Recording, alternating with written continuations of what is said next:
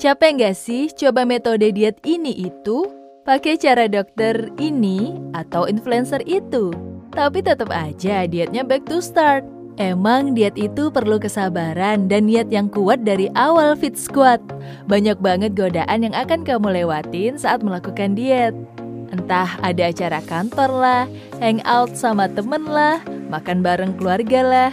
Ada aja cara ngeles pinter biar bisa cheating day tapi malah bablas jadi cheating everyday nih. Nah, Fit Squad, kalian sendiri pernah dengar tentang defisit kalori nggak nih? Cara diet ini banyak banget yang testimoni berhasil loh. Pas banget hari ini Squad Fitness bakal bahas tentang cara defisit kalori mudah tanpa ribet hitung kalori. Kalian pasti penasaran kan? Simak tips lengkapnya bersama Squad Fitness ya. Jadi, apa sih defisit kalori? Diet defisit kalori adalah cara menurunkan berat badan yang dilakukan dengan mengurangi asupan kalori ke dalam tubuh. Namun, pengurangan jumlah kalori yang masuk ke tubuh ini tidak boleh dilakukan secara berlebihan karena bisa berdampak pada stamina Anda untuk menjalani aktivitas sehari-hari. Obesitas tetap menjadi kontributor yang besar dan semakin meningkat untuk beban penyakit global. Dengan perkiraan saat ini sebesar 5% pada anak-anak dan 12% pada orang dewasa.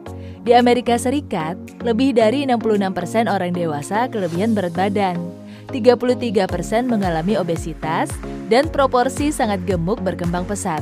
Sedangkan di Indonesia sendiri, menurut data riset kesehatan dasar atau Riskesdas, Kementerian Kesehatan pada tahun 2018, menunjukkan tren masalah kelebihan berat badan pada orang dewasa di Indonesia telah mengalami peningkatan sampai dua kali lipat dari 19,1 persen pada tahun 2007 menjadi 35,4 persen pada tahun 2018. Hal ini juga dipengaruhi oleh ketersediaan luas makanan berkalori tinggi yang telah mengakibatkan tingginya insiden obesitas. Diet menggunakan pengurangan asupan kalori ini sebenarnya tidak disarankan bagi kamu yang setengah-setengah menjalani diet. Meskipun mengkonsumsi lebih banyak kalori daripada yang dikeluarkan adalah bagian dari masalah awal obesitas, itu tidak menunjukkan kamu harus mengurangi asupan kalori secara ekstrim tanpa dasar, kecuali secara paham dan jelas tahu cara menghitung kalori dengan baik. Terus, bisa nggak sih sebenarnya kita tuh defisit kalori tanpa harus hitung kalori? Jawabannya bisa. Loh kok? Hal ini bisa dilakukan dengan kamu mengikuti cara yang kebanyakan orang tahu dan yang disarankan oleh sumber yang terpercaya. Bagi kamu yang malas menghitung jumlah asupan kalori tiap harinya, kamu bisa ikuti beberapa tips berikut. Pertama, ikuti anjuran piring model T. Bagi kalian pejuang diet, pasti tahu dong anjuran piring model T ini. Ya, Piring model T itu bukan piringnya bentuk T ya, tapi lebih ke cara penataan makanannya. Jadi setengah dari piring itu berisi sayuran, seperempat dari piring berisi protein, dan seperempatnya lagi berisi karbohidrat. Ini juga nggak boleh terlalu padat. Kalian bisa variasikan menu setiap hari dengan menggunakan metode piring T ini. Jadi nggak bosen deh. Pastikan makanan yang masuk ke dalam tubuh mempunyai kandungan gizi yang baik dan sesuai dengan kebutuhan asupan harian kamu. Kedua, perbanyak makan sayur dan buah. Kalian juga pasti nggak asing lah dengan manfaat sayur dan buah bagi kesehatan kalian. Bahkan untuk yang tidak diet pun disarankan selalu konsumsi sayur dan buah setiap hari, guna memenuhi kebutuhan gizi dan serat pada tubuh. Apalagi untuk diet, sayur dan buah sangat berperan penting untuk asupan serat, gizi, dan tambahan agar kamu bisa mengurangi karbohidrat. Mengkonsumsi sayur dan buah bisa jadi pereda lapar yang baik juga loh. Namun, bagi kamu pejuang diet, pastikan cari tahu dulu sayur dan buah apa saja yang baik untuk diet dulu ya. Sayur yang baik misalkan sayur bayam, brokoli, dan jamur. Untuk buahnya bisa apel, pir, dan semangka. Ketiga, memilih makanan yang dominan whole foods dan rendah kalori. Whole food adalah makanan yang berasal dari bahan pangan alami yang mengandung semua bagian yang dapat dimakan dan tidak mengalami pembuangan atau pengurangan dari bagian yang dapat dimakan itu.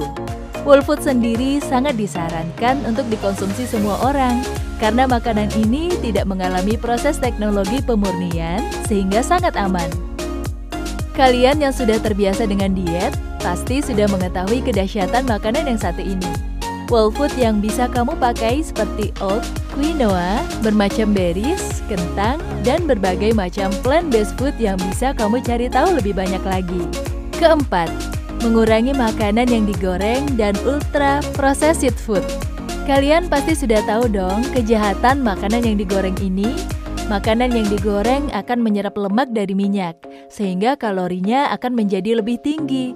Semakin tinggi asupan kalori harian seseorang, semakin tinggi pula resiko ia mengalami kelebihan berat badan atau overweight dan obesitas, seperti french fries, nugget, dan gorengan. Nah, pejuang diet nggak cuma disarankan, tapi wajib mengurangi atau kalau bisa malah menghilangkan makanan yang digoreng ini ya. Kalau ultra processed food itu adalah makanan yang sudah mengalami sebuah proses, di mana dalam makanannya sudah dimasukkan kandungan seperti gula, garam, lemak trans, dan beberapa bahan kimia lain. Mendengarnya saja sudah terlihat tidak sehat bukan? Contoh makanan ultra processed food itu seperti keripik kentang berasa, roti putih, dan sereal manis yang bisa kalian jumpai di supermarket atau minimarket sekitar kamu. Makanan ini juga wajib kamu batasi atau bahkan hilangkan nih saat kamu planning diet. Kelima, olahraga teratur dan tidur yang cukup. Aktivitas fisik meningkatkan detak jantung dan membuat darah kita mengalir. Jika lebih banyak oksigen dan nutrisi yang mengarah ke otot, maka tingkat energi akan lebih tinggi. Dasar dari olahraga adalah membantu pembakar kalori yang ada pada tubuh. Sehingga olahraga juga berperan penting untuk kamu yang masih menjalani diet defisit kalori ini. Dengan olahraga, kalori yang masuk dalam tubuhmu bisa terbakar, sehingga meminimalisir terjadinya penumpukan kalori. Jadi, sudah pasti kamu harus teratur melakukan olahraga agar dietmu bisa terimbangi dengan pembakaran kalori yang baik. Nah, untuk tidur yang cukup, istirahat merupakan salah satu hal yang baik untuk tubuh. Karena tubuh sudah bekerja seharian, maka tidur merupakan sesuatu hal yang wajib bagi tubuh untuk beristirahat. Tidur selama 7-8 jam pada malam hari juga mampu membantu pembakaran kalori loh. Jadi, bagi kamu yang lagi diet, tidur yang cukup juga bisa berpengaruh terhadap dietmu. Pasti banyak dari kalian yang masih bertanya, kok tipsnya sangat general atau sering didengar Ya, memang cara di atas adalah cara defisit kalori yang cukup mudah dan general bagi kamu yang melakukan diet tanpa ribet menghitung kalori. Namun untuk kamu yang mempunyai diet spesifik dengan goals diet yang tidak hanya menurunkan berat badan, namun juga ingin sehat dengan jangka waktu yang lama, sangat disarankan untuk setidaknya tahu dasar dan pemahaman tentang cara menghitung kalori. Karena penghitung kalori ini dianggap paling akurat untuk mengukur asupan kalori yang masuk ke tubuh. Memang agak ribet karena awalnya kamu pasti harus searching dulu, harus nimbang makanan dulu, terus menghitung kalorinya. Tapi itu cuma sementara kok. Kalau kamu sudah paham dan terbiasa, ya pasti kamu akan menjalaninya dengan lebih mudah. Terus pentingnya mencatat, memantau, dan menghitung asupan kalori itu apa emang?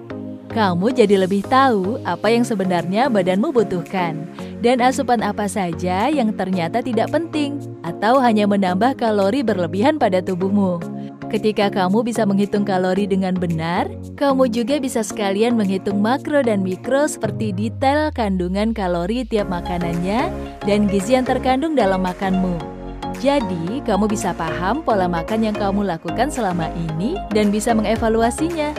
Karena memang setiap orang yang berat badannya naik atau turun itu karena perubahan pola makan atau defisit kalorinya yang berubah. Kamu harus paham dulu dengan dasar diet defisit kalori dan penghitungan kalori dulu, biar nggak kemakan hoax diet yang beredar di luar sana yang bahkan bisa membahayakan tubuhmu sendiri.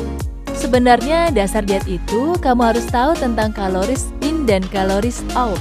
Jadi kamu tuh harus paham tentang kalori yang masuk ke dalam tubuhmu dan kalori yang keluar dari tubuhmu. Hal ini adalah yang mendasari diet kamu bisa berhasil. Nah, untuk mengetahui ini, kamu setidaknya harus tahu dasar dari penghitungan kalori tadi. Nah, Fit Squad itulah berbagai info tentang cara defisit kalori mudah dan tips diet tanpa susah hitung kalori yang perlu kalian perhatikan ya. Selalu awali diet dengan niat yang kuat dan baik, yaitu untuk menjaga kesehatan dengan jangka panjang. Kalian wajib untuk searching dan cari tahu lebih banyak lagi tentang diet yang akan kalian jalani dari sources yang terpercaya. Jadi, kalian bisa menjalankan diet sehat tanpa merusak tubuh kalian.